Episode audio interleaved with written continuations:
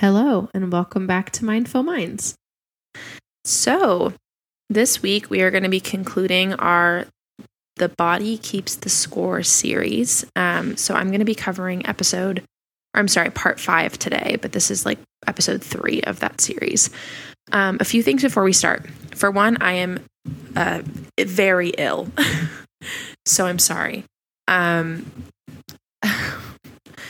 I was waiting to record this episode until maybe I felt a little better, and I do feel better, but I'm still very sick. So, um, this is, I'm going to try to keep this episode to an hour. The last two episodes have been a little bit longer. And by a little, I mean like a lot. Um, so, and then it's also Thursday. And those of you who are actually like in my life personally know that Thursday Thursdays are cleaning days for me. So my washer is running and so is my dryer. Uh so sorry, I have to do my laundry. um but yeah, so I'm going to try to keep this a little shorter. Um there was also a little less um not less material, but a little bit less um I don't know, it wasn't as scattered, I think, as the other parts have been. So I think it might be a little more cohesive than normal, which is helpful. Um, but yeah, so I'm going to give you guys a similar rundown to what I've given you the last two times. So um, we're going to be going over The Body Keeps the Score by Bessel van der Kolk. Um, my version is published in 2014. It is a five part book, and the book hops from topic to topic. So I read part five and the epilogue, which were pages 205 to 358, and I organized the things that stood out to me. Uh, which, just as a heads up, this is going to be on treatment, is basically the entirety of part five. Um, I'm going to tell you guys the podcast trigger warning and then also the book trigger warning. So, the podcast trigger warning will be PTSD, trauma, sexual abuse, sexual assault, childhood abuse, depression, and addiction.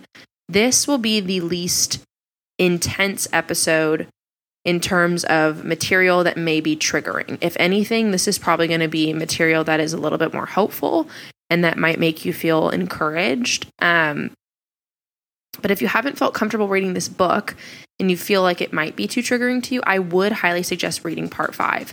Um, this part centers on treatment. Um, it gives a lot of beneficial resources and scientific evidence behind methods of treatment and like the pathway to recovery. And then this chapter also includes stories of violence and trauma. So beware. Um, I included page numbers like of especially graphic depictions of drama. So the book trigger warning for chapter, uh, I'm sorry, for part five and the epilogue is PTSD, trauma, self harm, which is on page 266, sexual abuse and assault, and there was a specifically explicit recollection on pages 259 to 261. And then childhood abuse, molestation slash incest, relational abuse, war trauma, violence, death, and addiction. So just beware. Um, and then I'm going to give you guys a little bit of a disclaimer. I've given it the last two times. Um, this book is very, very in depth. It reads like a textbook. It also has no trigger warnings, nor does it warn the reader when things like rape or violence will be described. If that is something that's triggering for you, I would be careful about reading it. Um, like I said, part five is not as intense, but still, I would, I, you know, arrive with caution. Um, I also did not write this book, nor am I claiming that these ideas are my own. This book was written by Dr. Bessel van der Kolk, and it is entirely his.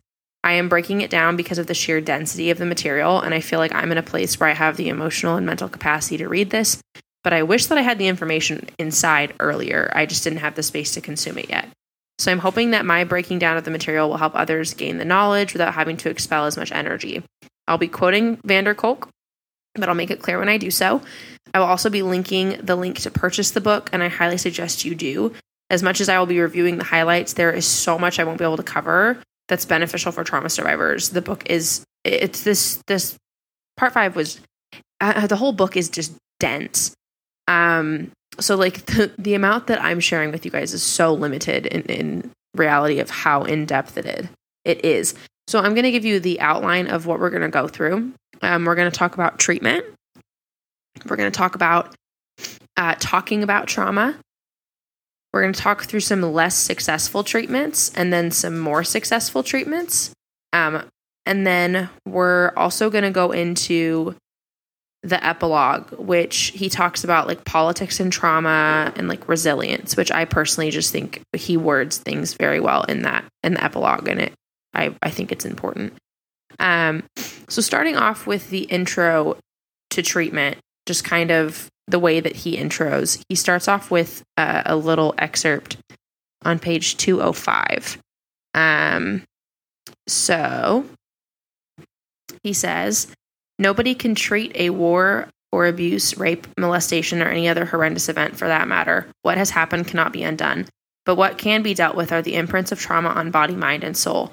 The crushing sensation in your chest that you may label as anxiety or depression, the fear of losing control, always being on alert for danger or rejection, the self loathing, the nightmares and flashbacks, the fog that keeps you from staying on task and from engaging fully in what you are doing, being unable to fully open your heart to another human being. I just wanted to start off with that because I I just I'm going to quote from him a lot especially in this part like in part 5 because me trying to re-explain treatment when he explains it beautifully just doesn't make any sense. So, he talks about how the first step to healing is talking about your trauma. We talked about this, I think, in part one. Um, and we talked about Freud. Might have been part two. I think that was part two. Um, but we talked about Freud and how Freud thought that the first, like, basically, if you talk about your trauma, it gets rid of it. um, and that that has pretty much been debunked. Um, and so van der Kolk says on page 207 understanding why you feel a certain way does not change how you feel, but it can keep you from surrendering to intense reactions.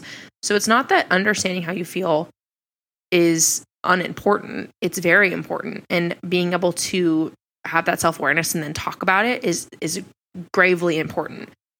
But just talking about it or just understanding your trauma is not necessarily going to just get rid of it, right? Um, because as we've talked about in this book already, it drastically changes the way that your body functions, the way that your brain functions.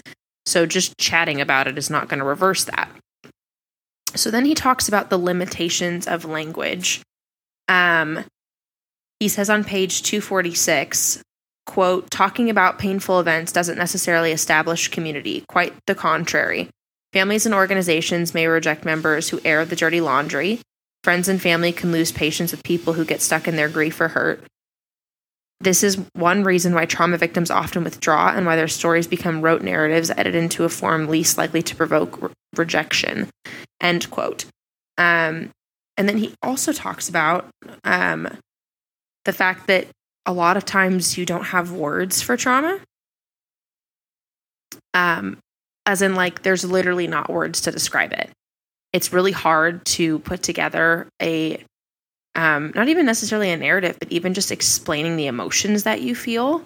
Um, I think part of that is we as humans, especially in um, the US and in the educational system of the US, um, are not taught about like emotional vocabulary. And so I think that a lot of times there's not that self awareness and that body awareness, and people will just get stuck and don't know how to explain what they're feeling um, because we were never taught to.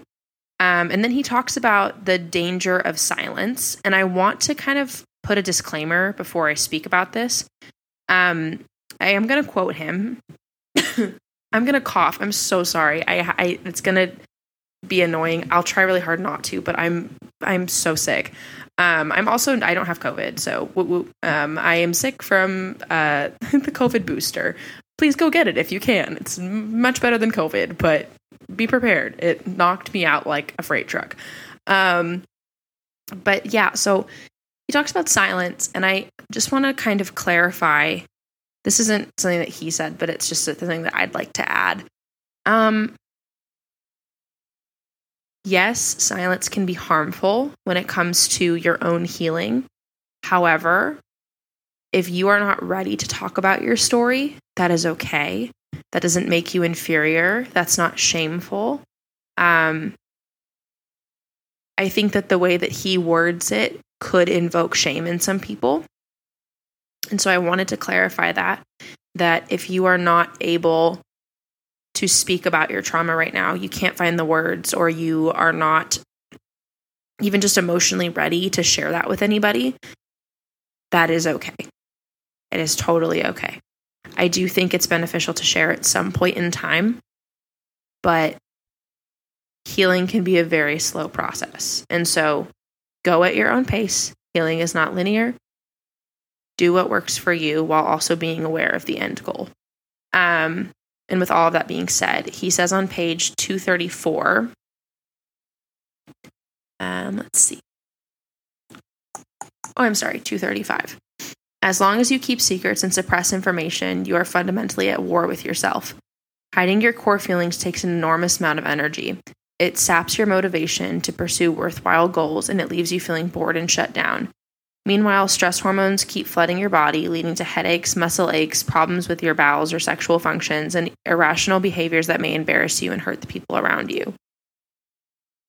Only after you identify the source of these responses can you start using your feelings as signals of problems that require your urgent attention. End quote. And that's on page 235.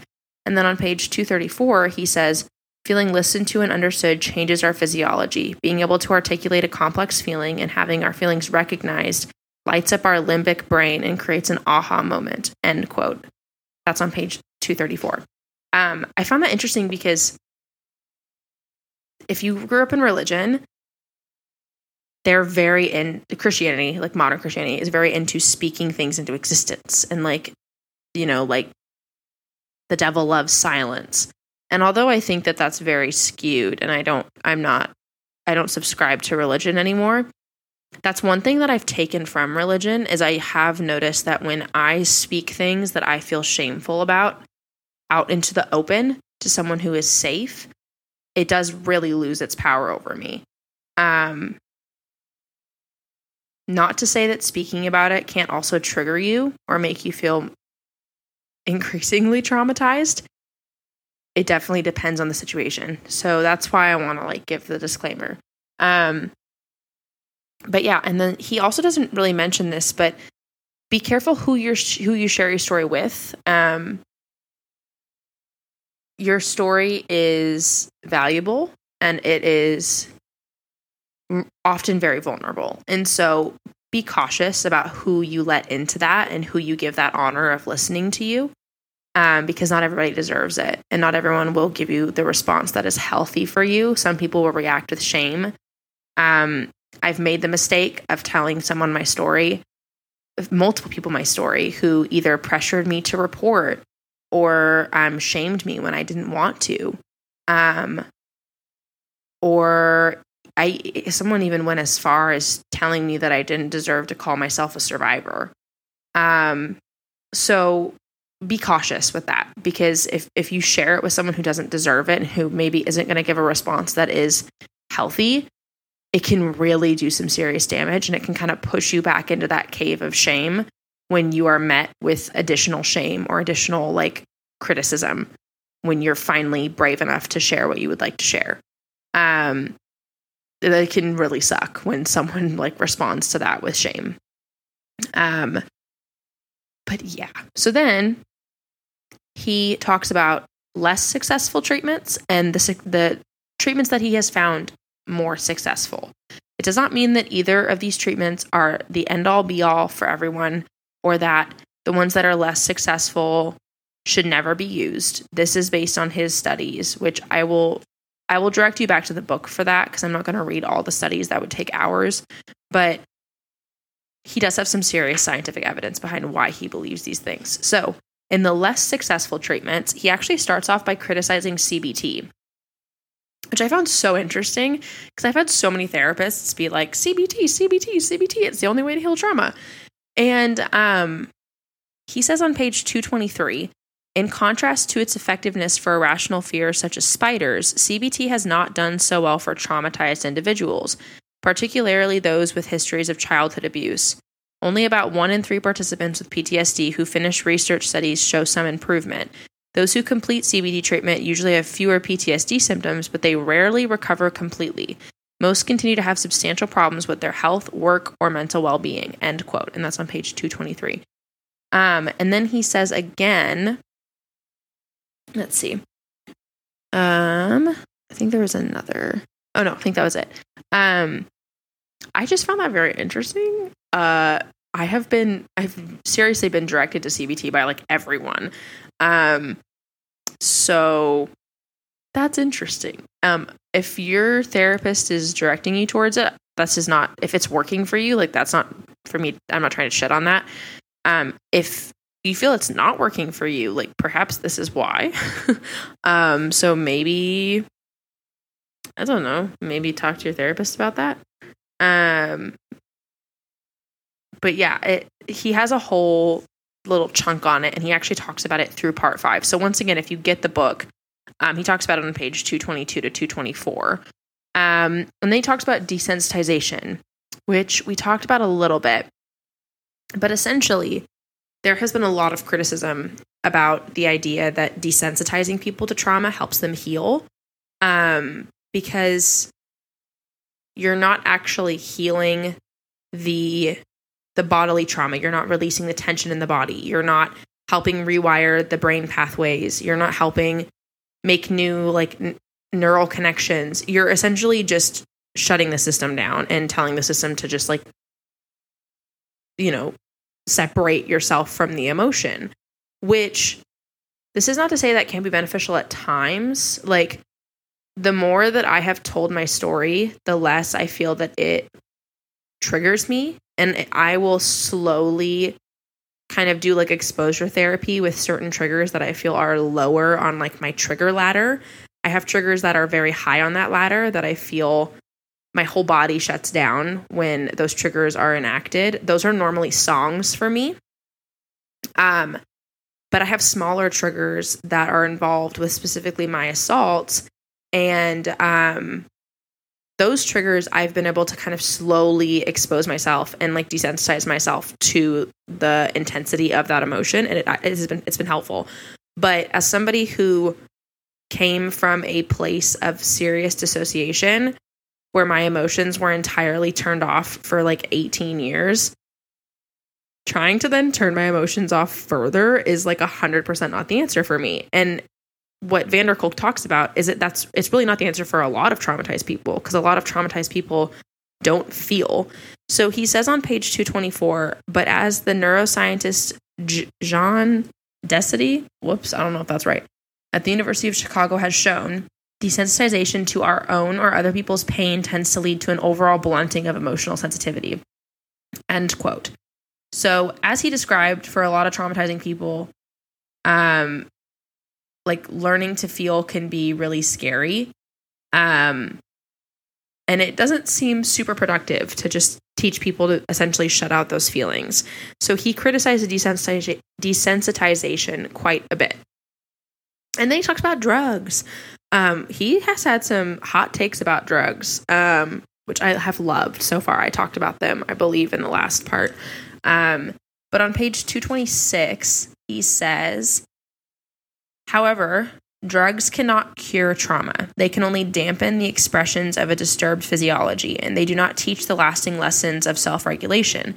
They can help to control feelings and behavior, but always at a price because they work by blocking the chemical systems that regulate engagement, motivation, pain, and pleasure. Some of my colleagues remain optimistic. I keep attending meetings where serious scientists discuss their quest for the elusive magic bullet that will miraculously reset the fear circuits of the brain, as if traumatic stress only involved one simple brain circuit. I also regularly prescribe medications. End quote. That's on page 226. So he talked about it earlier in the book, but it's not that medication isn't helpful and obviously this doesn't apply to all situations, but medication isn't actually fixing anything. All that it's doing is essentially bringing you down to a level at which you can handle the emotions because it's blunting a lot of your emotions or it's like putting a blanket over them. So it's not actually healing anything or fixing anything. It's just kind of shutting something down. Um that doesn't necessarily apply to like actual mental like like um mental disorders in which it is brain chemistry or like you are not you don't have enough of a certain chemical and you need you know intervention there. Um but with trauma medication can help manage things. Like if you're on like anxiety medication or um, for me i take as needed anxiety meds. And he actually mentions the specific thing that he does like the way that he um, prescribes benzos he talks about the fact that he does not prescribe benzos to people because they weaken inhibition and like they're very addictive, but that he will prescribe them as needed instead of like a daily basis thing. Um, and then he gave a very, very, very good little chunk of advice that I am 100% going to take. And on page 227, he says, um, I sometimes give my patients low doses of benzodiazepines to use as needed, but not enough to take on a daily basis. They have to choose when to use up their precious supply. And I asked them to keep a diary of what was going on when they decided to take the pill. That gives us a chance to discuss the specific incidents that triggered them. End quote. So basically, benzos can be really addictive. So most psychiatrists nowadays either refuse to prescribe them at all or they will prescribe very small amounts to be used over time. So for me, I get a quantity of like 30 pills and I literally like it lasts me for like 6 to 9 months. Um and benzos by the way are like Xanax, Valium, like that kind of stuff. Um lorazepam I think is also a benzo. Um so sorry, the cough just comes. I'm sorry. Um but yeah, so that it it's all about balance. And balance can be hard. I am not someone who does well with balance, but I, I mentioned it, I think, in the last episode. Um, I had a therapist once that told me that medication should never be more than 50 50. 50% medication, 50% coping, therapy, treatment, etc. Um, like I said in the last episode, that doesn't necessarily apply to all cases. There are some cases in which medication is absolutely necessary and it needs to go past that 50% to keep you alive. I get that. I think this is more of a generalized idea. Um, but yeah, so it's not that he's shitting on drugs. It's just that he doesn't believe that drugs should be like the number one solution. He also does talk about like LSD um, and the thought of using like um, psychedelic substances. And he he basically just is skeptical, but says that he hopes that there's a way that it, you know, maybe there's more research, but also mentions that like because there's a lot of risks and um just kind of there's a lot of problems with psychedelic substances in the past. So he's he said, you know, he hopes that it doesn't blow up like in a bad way. Um but yeah, I mean like I think that it can be really tempting to to use substances that just essentially like take away the emotional pain or just kind of put a blanket over it because a lot of times your emotional pain when you're healing from trauma can be so much to bear. But I would definitely warn people about being on drugs in which you feel like you can't feel because I've had that and that's like that's why I don't take daily medication because I hate the way that it makes me feel. Like I feel like I cannot feel fully and I don't like that.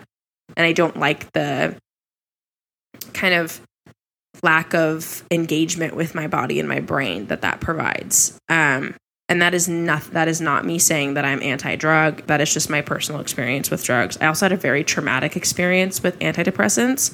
So um, I have like trauma associated with drugs in which I had like a crazy reaction to a drug and then had to go cold turkey withdrawal and had like the withdrawal symptoms of like a full ass drug addict.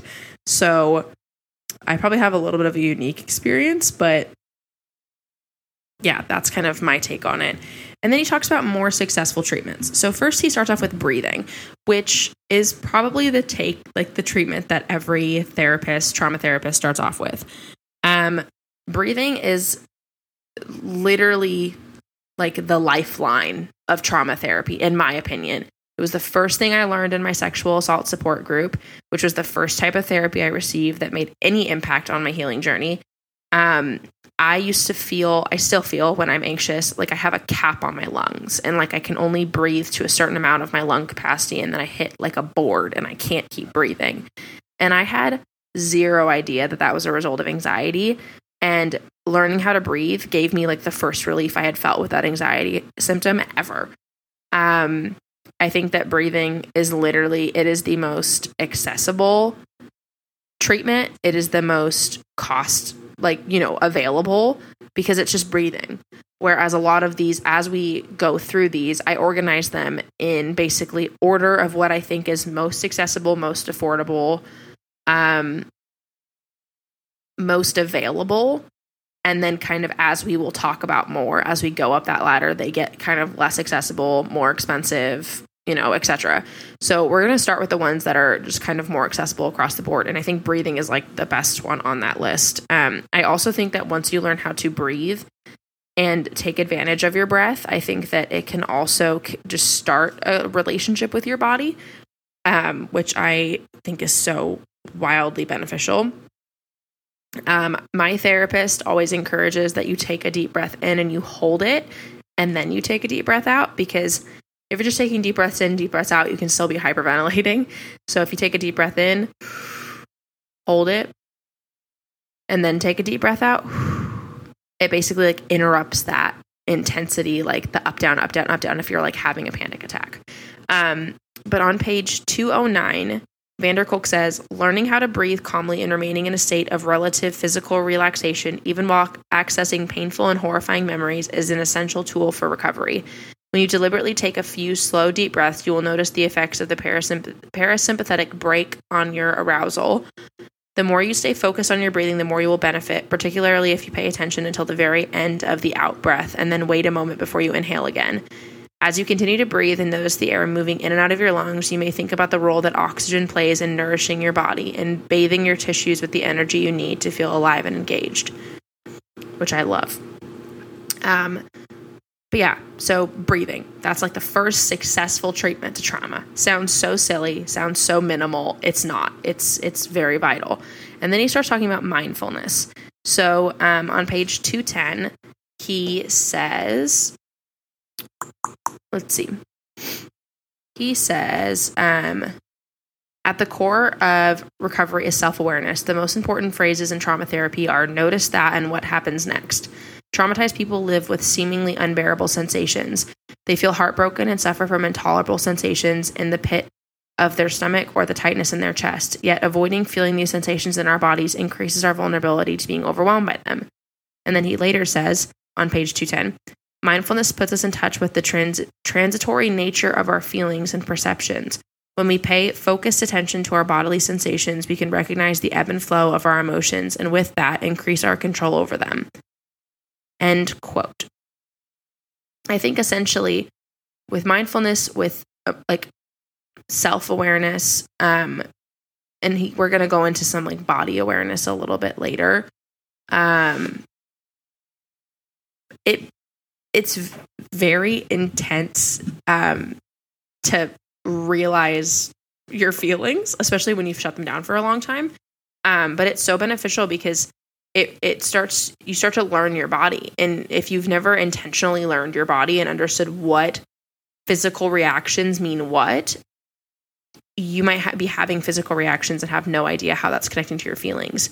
And with mindfulness, if you're able to um, connect with your body, try to connect with your emotions. Of the way he describes it too is like not necessarily saying, "Oh, I feel this," but saying like, "When I feel anxious, I feel X, Y, Z." Whether that's like tightness in my chest, a knot in my stomach, my shoulders tense up, and then you focus on that and try to like take a deep breath or do a calming exercise and see if that physical sensation releases the tension um, and then another kind of part of mindfulness is like emotional regulation and self awareness of being able to understand to an extent what how to control emotions. Um and so what he says on let's see 209 he says um since emotional regulation is the critical issue in managing the effects of trauma and neglect, it would make an enormous difference if teachers, army sergeants, foster parents, and mental health professionals were thoroughly schooled in emotional regulation techniques. Right now, this is still mainly the domain of preschool and kindergarten teachers who deal with immature brains and impulsive behavior on a daily basis and who are often very adept at managing them. End quote. Um, funny enough, a lot of emotional regulation skills um, sound very juvenile because we all should have been taught them at a young age and we weren't. Um, but even like being able to recognize when you start to get out of control and when your emotions start to get away from you and being able to, you know, say, okay, I'm feeling like I'm out of control. I feel like my emotions are getting to be too much. I need to take a step away. And you can take a step away and you can work on some calming techniques. Just even having that awareness and being able to intervene is so beneficial. And it took me a very long time. I didn't realize I lacked emotional regulation until I was educated on what it meant. I just thought I was bad and like didn't have self control because I grew up in a religious environment where the fruits of the spirit were preached at me. And anytime I had an emotional outburst, it was always reiterated to like call on God for holy or for um self control. And I I I it hurt my brain because I didn't know what that meant. It did not make sense to me. And it was because I I was basically being asked to do something that I had not been taught how to do and I had no tools. And once I was able to be given tools to put in my little emotional regulation toolbox, it I was like, okay, I kind of get it now um, which that came from therapy and from support groups. Um, a really good first step for this too that's quite accessible as there are a lot of free therapy worksheets. I have a link on my link tree in my Instagram that is a very massive document with a lot of it's basically like a mental health master document with a lot of like free resources for therapy worksheets, calming techniques, coping mechanisms, um, and then another good one is children's books. Like if you look up children's books on breathing, on how to stay calm, you would be amazed how much they can teach you because it really does go back to like the basics of it. Um, and you might feel kind of silly, but there are like mindfulness books for children where they teach you how to breathe. And it's like, if you've never been taught that, it's a really accessible way to learn how to at least start the journey of like emotional regulation and mindfulness and body awareness. Um, and then another uh, treatment that he feels is successful is writing to yourself. Um, he says on page 240 when you write to yourself, you don't have to worry about other people's judgment. You just listen to your own thoughts and let them let the flow take over. Later, when you reread what you wrote, you often discover surprising truths. That's on page 240. Um, he talks about free writing, so basically just writing the first thing that comes to your mind without judgment of what those things might be. That was one of the first things that I did in my support group. Was our therapist gave us just like paper and was like, "Okay, write whatever comes to your mind." Um, I was just r- looking over. I have a binder of all of my therapy worksheets for my support group, and I was just looking over it literally yesterday and like had so much grief for like the little girl that was trying to process so many emotions because it was really interesting to see what I wrote because I wrote so many things where I blamed myself for things and I took so much responsibility of like me not being smart enough or not being controlled enough or not knowing better and that like resulted in like me getting hurt um but yeah, I think that writing can be a beautiful tool. Poetry for me has done some serious healing. Um, writing the blog has done some serious healing for me. I I'm someone that processes through writing and through talking. So I can write something and have no idea that I even was aware of that until I reread it and then I'm like, "Oh, apparently that is how I feel." Um, so yeah, writing can be very beneficial. Um, he then goes into yoga, which he is a big fan of yoga. He really talks up yoga the entire uh, part of this book. Um, so on page 272, which let me flip there real quick. Uh, he says all yoga programs consist of a combination of breath practices, stretches or postures, and meditation. Different schools of yoga emphasize variations in intensity and focus within these core components. For example, variations in the speed and depth of breathing and use of the mouth, nostrils, and throat all produce different results, and some techniques have powerful effects on energy. In our classes, we keep the approach simple. Many of our patients are barely aware of their breath, so learning to focus on the in and out breath to notice whether the breath was fast or slow and to count the breaths in some poses can be significant can be a significant accomplishment. Um, yoga has been helpful to me um, because of the cost of going to a yoga gym. I like didn't keep up on it as much as I would like to. Um, I think the thing that is more accessible is if you look up like trauma informed yoga on YouTube, that might be more accessible and also just might feel a little more safe. The thing that I found really hard with yoga is, especially in the like in Seattle, yoga can be it can be a very intimidating environment when you show up and people are better than you at yoga or just seem really cool or even like with my personal body insecurity seeing a lot of very thin and fit people who are just like like ripped makes me instantly insecure. Um and so I've found that like finding a few select yoga videos on YouTube where I can shut the blinds, you know, light a candle, play calming music in the background, have like a space where I can meditate after in my own home can be very comforting and can feel a lot safer. Um, yoga can also bring up some unwanted feelings um, and sensations in your body, especially if you have a lot of trauma trapped in your body. Um, and he talks about that about like a pose where you lie on your back and basically your pelvis is open um, and your legs are spread apart. And for sexual assault survivors, that can feel like a very intimidating um, position. And so sometimes it can feel safer to be in your house where if it does trigger you in some way, you can go lay down for a little bit or call a friend and not feel the pressure of like being in a social environment. Um, I do have some yoga resources on my um, mental health master document that's on my Instagram. So if you're looking for that, that's a good place to start. There are also a lot of creators that have um, yoga platforms, whether that's like POC yoga or trans yoga or queer yoga or um, body inclusive yoga or whatever. There's a lot of different creators on Instagram that have different yoga platforms in which there are like online classes. Um, and I think the cost is usually a little bit lower with that as well. Um, and then he talks about um, body awareness. So he says on page 275 in yoga, you focus your attention on your breathing and on your sensations moment to moment. You begin to notice the connection between your emotions and your body, perhaps how anxiety about doing a pose actually throws you off balance.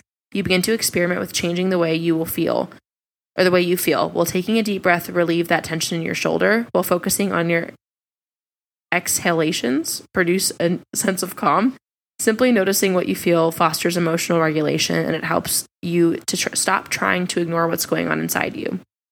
As I often tell my students, the two most important phrases in therapy, as in yoga, are notice that and what happens next. Once you start approaching your body with curiosity rather than with fear, everything shifts. Body awareness also changes your sense of time. Trauma makes you feel as if you are stuck forever in a helpless state of horror. In yoga, you realize that your sensations rise to a peak and then fall. For example, if an instructor invites you to enter a particularly challenging position, you may at first feel a sense of defeat or resistance, anticipating that you won't be able to tolerate the feelings brought up by this particular position. A good yoga teacher will encourage you to just notice any tension while timing what you feel with the flow of your breath. We'll be holding this position for 10 breaths. This helps you anticipate the end of discomfort and strength and strengthens your capacity to deal with physical and emotional distress. Awareness that all experience is transitory changes your perspective on yourself end quote. That's page 275 to 276 um, i really liked that. I have had yoga teachers who've done that who have said like if you're feeling tension if you're feeling discomfort like notice it. You can let it pass. Like we're only going to be here for two more breaths. If you fall out that's okay. Like recenter yourself. See if you can find it again and like just giving yourself grace. I think anything that's even slightly athletic, that there's a task at hand, a lot of times people can be very hard on themselves, um, me included. So I think it can be helpful to just like have grace. And it really does connect you with your body. Um, like I said, be careful of like what communities you get involved in because I think some communities can be like hella elitist and it's not super fun to get involved in that. Um, he also talks briefly about um, self defense and learning how to defend yourself. Um, I'm going to approach this topic with some serious um, delicacy because I think that there are narratives that can spin out of it, which I know are not what he meant, but like the idea that if you would have been trained in self defense, you wouldn't have been assaulted. I have been told that before, and it is a gut punch. I think that the way he's describing it is more so that sometimes when you are given tools, it just provides you with an extra sense of safety um, because you feel like you're more prepared. You feel like you're more um, apt to be able to defend yourself if needed, especially after you've been violated. Um, he also talks about touch and movement therapy. So, like massage therapy, body work. Um, massage therapy was really beneficial for me. I, I didn't go with the intention of helping with my mental health. I actually went for physical health. I have a terrible back and my hips are fucked up um, which honestly, my hips are probably fucked up from trauma because I have n- nothing that has been, I, I don't have an injury that's related to my hips. It's probably more that I'm carrying trauma in my hips. But um, I just basically like had be was able to build a relationship with my massage therapist and even just having someone touch like my back and like my lower back and areas that for me are like sensitive and make me feel like I want to protect myself having a woman who was a safe place where we would talk about things all the time. She knew about my trauma. She knew about my triggers. We openly would talk about things. She made it so clear that if I ever felt uncomfortable, I could let her know and we could take some deep breaths. We could stop. She told me about things in her life. Like we had a very close friendship and it created a, sa- a very safe space where it really helped me get more comfortable with my body because for a while, anyone touching any part of my body felt like I was like crawling back into my skin. Um, with that, be careful. Um, there are some things within massage therapy that um, people will take advantage of people. So I would always suggest if you're a woman going with a woman, um, and then I would always suggest really looking into reviews, looking into that specific therapist's reviews, and making sure that the person that you are seeing is um, safe. I would also really suggest going against, um, like, not going to large chain massage therapy places um, or even just chain massage places.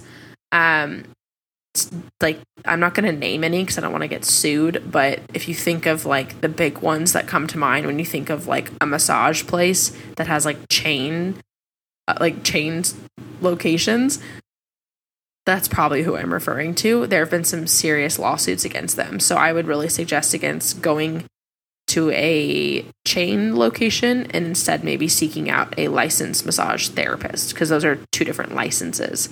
Um, I learned all of this from my massage therapist who was very protective of me and did not want me to get roped up with the wrong crowd in the massage therapy world. Um, and then he talks about body work, which is similar. Um, he says, on page 218 What does bodywork do for people? Licia's reply, who is a bodywork therapist, just like you can thirst for water, you can thirst for touch. It is a comfort to be met confidently, deeply, firmly, gently, responsively. Mindful touch and movement grounds people and allows them to discover tensions that they may have held on for so long that they are no longer even aware of them. When you are touched, you wake up to that part of your body that's being touched. The body is physically restricted when emotions are bound up inside. People's shoulders tighten, their facial mus- muscles tense. They spend enormous energy on holding back their tears or any sound or movement that might betray their inner state. When the physical tension is released, that feeling can be released. Movement helps breathing to become deeper as the tensions are released. Expressive sounds can be discharged. The body becomes freer, breathing freer, being in flow. Touch makes it possible to live in a body that can move in response to being moved.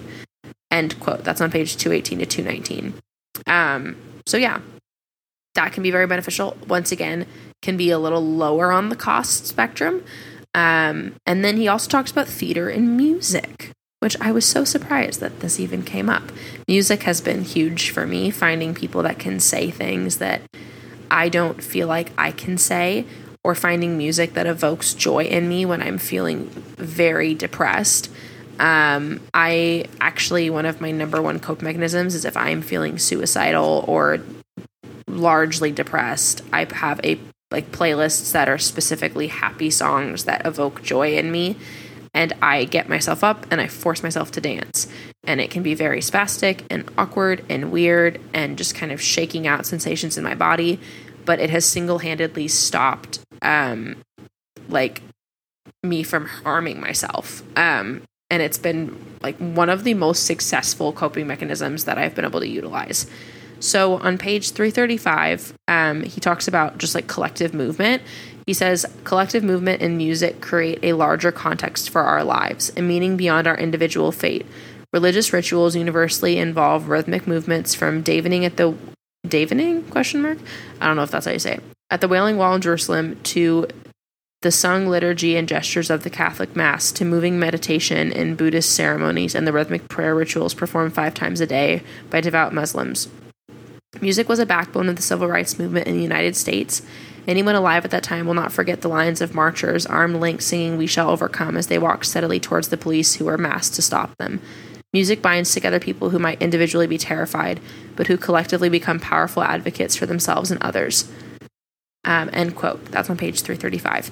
So I think there's a there's a dual benefit. Um, moving together, singing together, chanting together, uh, acting in rhythm together can feel like a collective, and then it, you can also feel like a collective when you hear someone write a song that is writing the words that you feel.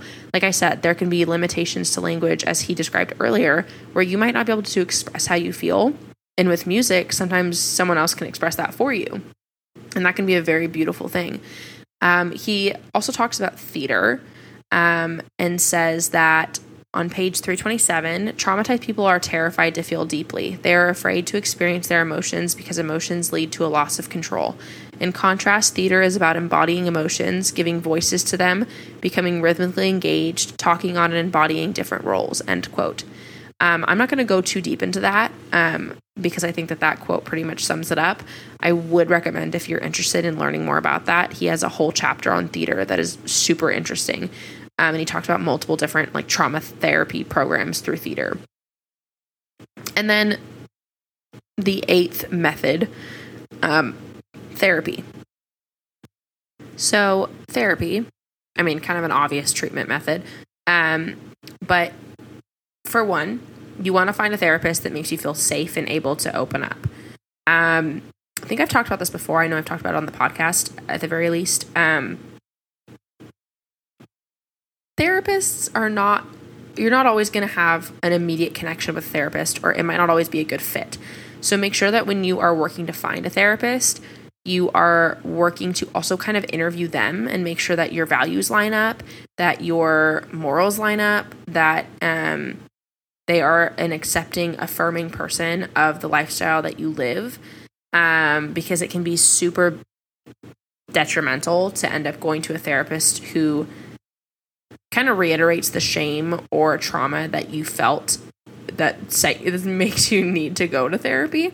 Um, as for th- finding a therapist, um, there are therapists who obviously accept insurance, which, if you don't have insurance, there are also therapists who do sliding scale based on income. Um, I found the best resource to find a therapist is psychologytoday.com. You can look up your therapist um, and filter it by their specialty and like what you're seeking out for treatment, whether that's anxiety, depression, ADHD, trauma, etc. Um, and then you can also filter through insurance, um, and it helps find people in your area.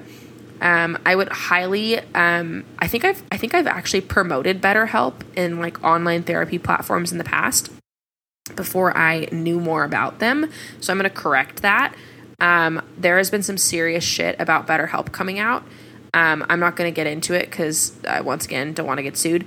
But I would really suggest looking into that. Um, I have heard that uh, therapists are not paid super well, and there are also a lot of therapists who don't really seem to be trained well enough. Um, so be careful about that. Um, I have had therapists that make me feel very unsafe and judged. So, and it's kind of traumatizing to be honest. Um, I've had therapists that I was with for like a year that like was you know, just didn't affirm me and made me feel ashamed when I would tell her about certain things. And um, I was like too anxious to like basically break up with her. and once I did and found the therapist that I'm with now, it was like such a I'm so it's so much better. Um, I've also literally walked out of a therapist's office. I've gone in for an intake appointment and had my therapist uh, not want to talk to me at all until she we figured out billing and then ended up yelling at the billing consultant on the phone for my insurance and I straight up took the phone out of her hand and like said to the billing uh, person, "I'm so sorry. Uh, we don't actually need your help anymore, but thank you."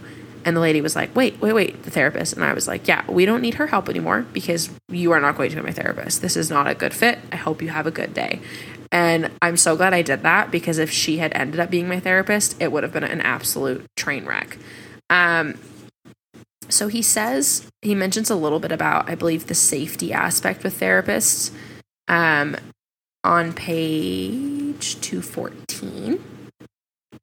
So he says, um, while it's inappropriate and unethical for therapists to tell you the details of their personal struggles, it is perfectly reasonable to ask what particular forms of therapy they have been trained in, where they learned their skills, and whether they've personally benefited from the therapy they propose for you. There is no one treatment of choice for trauma, and any therapist who believes that his or her particular method is the only answer to your problem is suspect of being an ideologue. I don't think I said that word right. Rather than somebody who is interested in making sure you get well. And then he further says, um, Feeling safe is a necessary condition for you to confront your fears and anxiety. Someone who is stern, judgmental, agitated, or harsh is likely to are likely to leave you feeling scared, abandoned, and humiliated. And that won't help you resolve your traumatic stress. There may be times as old feelings from the past are stirred up when you become suspicious that the therapist resembles someone who once hurt or abused you. Hopefully, this is something you can work through together because, in my experience, patients get better only if they develop deep positive feelings for their therapists.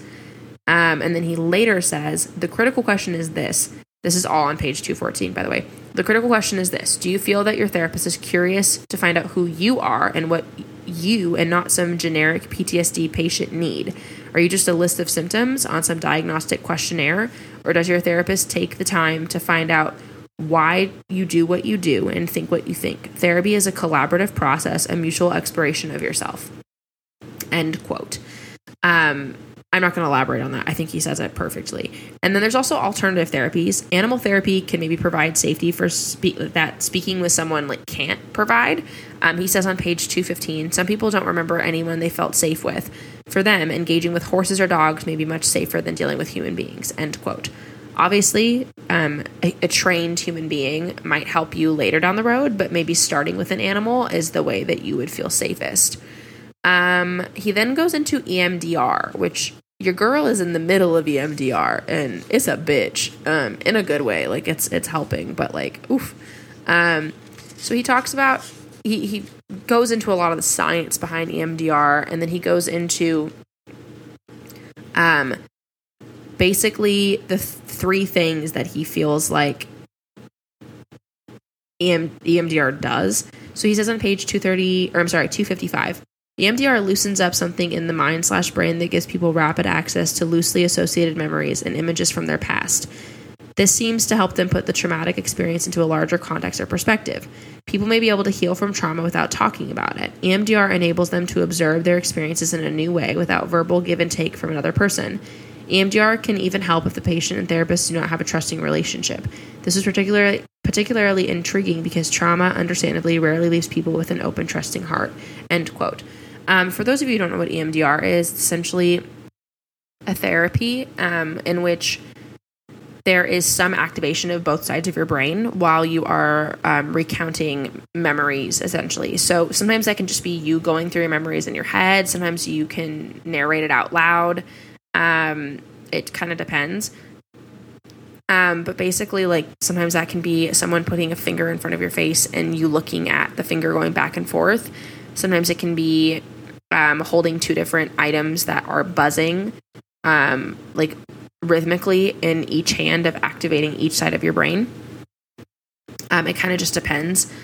And then he talks about like the science behind it and essentially that when your eyes move rapidly back and forth you're you're activating you know two sides of your brain um which that's it's it's eye movement desensitization something is what it stands for I should probably look that up. That might be good to know. Let's look it up.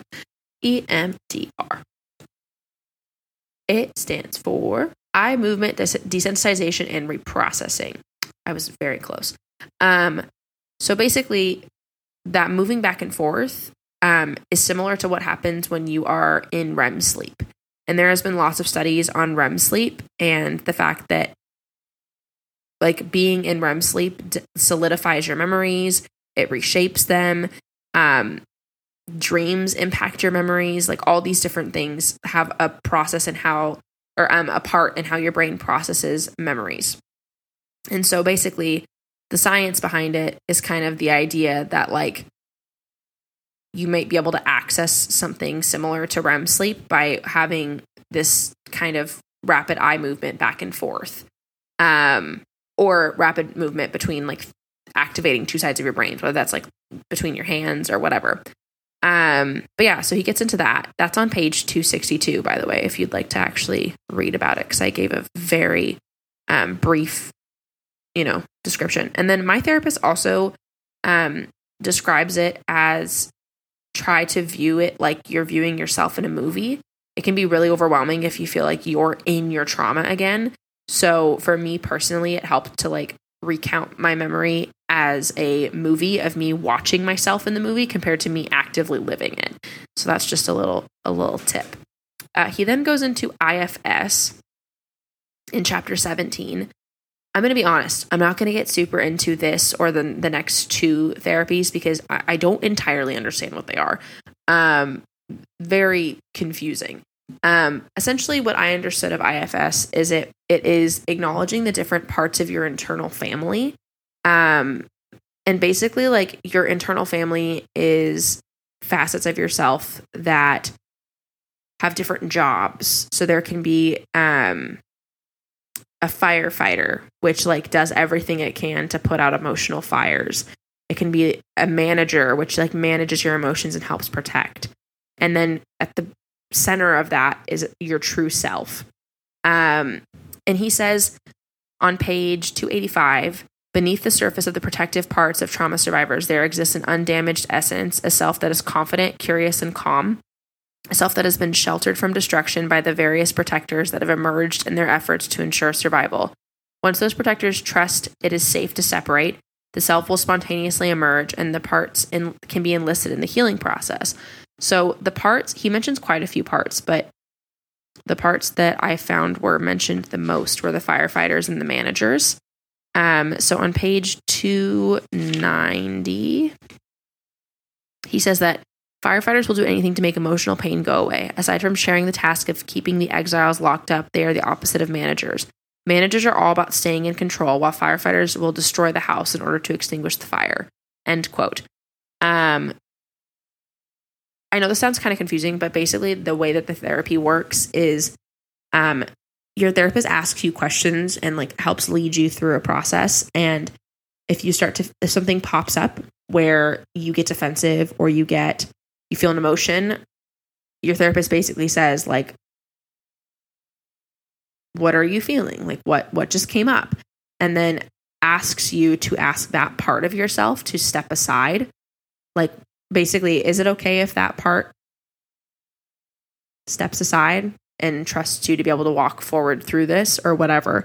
And it basically is helping like like little by little kind of break down those barriers of protection in order to get to your true self to help rebuild. Um, I feel like that's kind of a shitty way of explaining it because I, I think it's a very complicated process, but that is what I got out of it. So that's called IFS. Um, he then goes into psychomotor therapy. So on page 302 and if you haven't noticed we're getting we're getting higher up on the like it, these therapies are typically more expensive and less accessible um so let's see psychomotor therapy um so essentially psycho psychomotor therapy is um from what i've understood is you this is hard to explain. Um basically like you're the protagonist of your story and you build up a structure um basically in the context of psychomotor therapy it means that it's a kind of i think it's almost entirely a group therapy or you would use physical objects if you're not in a group therapy setting. But basically it's this method of therapy where you use like basically items or people to represent uh struct like your structure your family structure your uh emotional structure and it's like role playing essentially. And so you the example that he gave was like someone is the protagonist and they assign someone in their group to be their mom and they talk about what their mom did to them. And then the therapist gives the person who was assigned the role of the mom kind of a little bit of a script as to what to say. It's not improv, it's like scripted by the therapist because they've been trained. And um, that person then just reiterates that. And then, you know, maybe the dad comes in and then they're able to then create an ideal version. So they en- enlist someone else in the group to play the ideal version of their father or their mother or their boyfriend or whatever where their the ideal version can say if i was your father i would have loved you i would have never hurt you i would have never laid a hand on you and it basically provides this like level of safety in which you can create kind of these new memories and like these new associations where there's a lot of closure that can come with that um and it can be very healing for people. And then there's also kind of like you can engage the witness which i think normally is the therapist which is basically like a non-judgmental observer. So say that the protagonist the person who's like receiving the therapy at the moment it says starts getting frustrated like the witness might say like i've i noticed that you're that you're feeling frustrated and just kind of notices and acknowledges um which i think kind of serves as an anchor and so the way that he describes it on page 302 is the job of the director slash therapist and the other group members is to provide protagonists with the support they need to delve in, into whatever they have been too afraid to explore on their own. The safety of the group allows you to notice things that you have hidden from yourself, usually the things you are most ashamed of. When you no longer have to hide, the structure allows you to place the shame where it belongs, on the figures right in front of you who represent those who hurt you and made you feel helpless as a child. Feeling safe means feeling you can say things to your father, or rather the placeholder who represents him that you wish you could have said as a five year old. You can tell the placeholder for your depressed and frightened mother how terrible you felt about not being able to take care of her. Um, end quote. So that's page 302. He talks about it more, but that's kind of the gist of it. Um, and then lastly, there's neurofeedback. I looked at the definition of this because I was a little bit confused. Um, the definition is a form of biofeedback in which subjects respond to a display of their own brain waves or other electrical activity of the nervous system. So on page 322, he says that neurofeedback changes changes brain connectivity patterns. The mind follows by creating new patterns of engagement. So this therapy is quite literally changing your brain patterns. Um, and from what I understood, it's essentially you sitting with your therapist and you're looking at a screen in which you can see your own brain waves, and your therapist engages in specific exercises that kind of reroute your brain waves. Um, on page 324, he says once the brain has been trained to produce different patterns of electrical communication, no further treatment is necessary. In contrast to drugs, which do not change the fundamental brain activity and work only as long as the patient keeps taking them. And then he says again on page 327 neither drugs nor conventional therapy have been shown to activate the neuroplasticity necessary to bring those capacities back online after critical periods have passed. Um, that's on page 327. So I looked up, I did a little bit of research on my own. This is probably the most extensive therapy and it's also the most expensive. So the average uh, like length is about 30 sessions and that's about $3,000 or more. So it's definitely not the most accessible type of therapy, but it seems to be like a pretty intense therapy where it, seems to have a pretty long lasting effect. Um, he also says on page 325 our patients find it very helpful to see the patterns of localized ele- electrical activity in their brains. We can show them the patterns that seem to be responsible oh my God, to be responsible for their difficulty focusing or for their lack of emotional control. They can see why different brain areas need to be trained to generate different frequencies and communication patterns. These explanations help them shift from self blaming attempts to control their behavior to learning to process information differently. End quote. That's on page 325. So basically, you're able to see the science of your own brain on a literal screen where you're seeing why your brain waves are acting the way they are and then how they are impacting you, which I'm sure is very affirming to just know you're not crazy and you're not just like a loser. Your brain is quite literally not functioning correctly, which we've talked a lot about in the last two episodes. Um, you know, just the importance of of science basically. Um so those are all of the treatments that he goes over. So I'll just reiterate them one more time. For less successful treatments, we have CBT, desensitization, drugs, specifically LSD, and then he talks about benzos as well.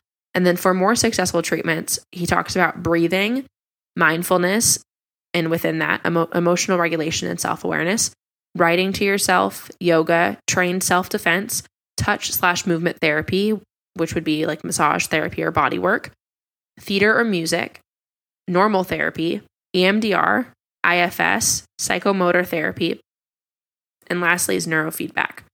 Um, I know that's a lot of information. Uh, literally, if any of you want this outline, I can send it to you if you actually want to like do more research on your own. And then I'm going to end with a few excerpts from his epilogue. They kind of have nothing to do with the treatment, but it's kind of just a closure on the book itself. And I think that it's pretty beneficial. So he starts on page 350. Uh, discussions of PTSD still tend to focus on recently returned soldiers, victims of terrorist bombings, or survivors of terrible accidents. But trauma remains a much larger public health issue, arguably the greatest threat to our national well being. Since 2001, far more Americans have died at the hands of their partners or other family members than in wars in Iraq and Afghanistan. American women are twice as likely to suffer domestic violence than breast cancer. The American Academy of Pediatrics estimates that firearms kill twice as many children as cancer does. All around Boston, okay, sorry, all around Boston, I see signs advertising the Jimmy Fund, which fights children's cancer, and for marches to fund research on breast cancer and leukemia. But we seem far too embarrassed or discouraged to mount a massive effort to help children and adults learn to deal with their fear, rage, and collapse, the predictable consequences of having been traumatized. When I give presentations on trauma and trauma treatment, Participants sometimes ask me to leave out the politics and confine myself to talking about neuroscience and therapy. I wish I could separate trauma from politics, but as long as we continue to live in denial and treat only trauma while ignoring its origins, we are bound to fail. In today's world, your zip code, even more than your genetic code, determines whether you will lead a safe and healthy life. People's income, family structure, housing, employment, and educational opportunities affect not only their risk of developing traumatic stress, but also their access to effective help to address it. Poverty, unemployment, inferior schools, social isolation, widespread availability of guns, and substandard housing are all breeding grounds for trauma. Trauma breeds further trauma. Hurt people hurt other people. That's on page 350. And then he goes on to talk about society and children um, within trauma. Um, on page 351, he says people can learn to control and change their behavior, but only if they feel safe enough to experiment with new solutions. The body keeps the score.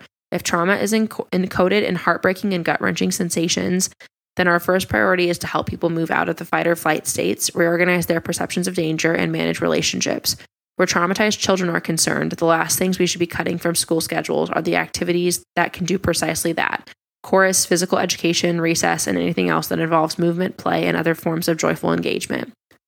As we've seen, my own profession often compounds rather than alleviates the problem.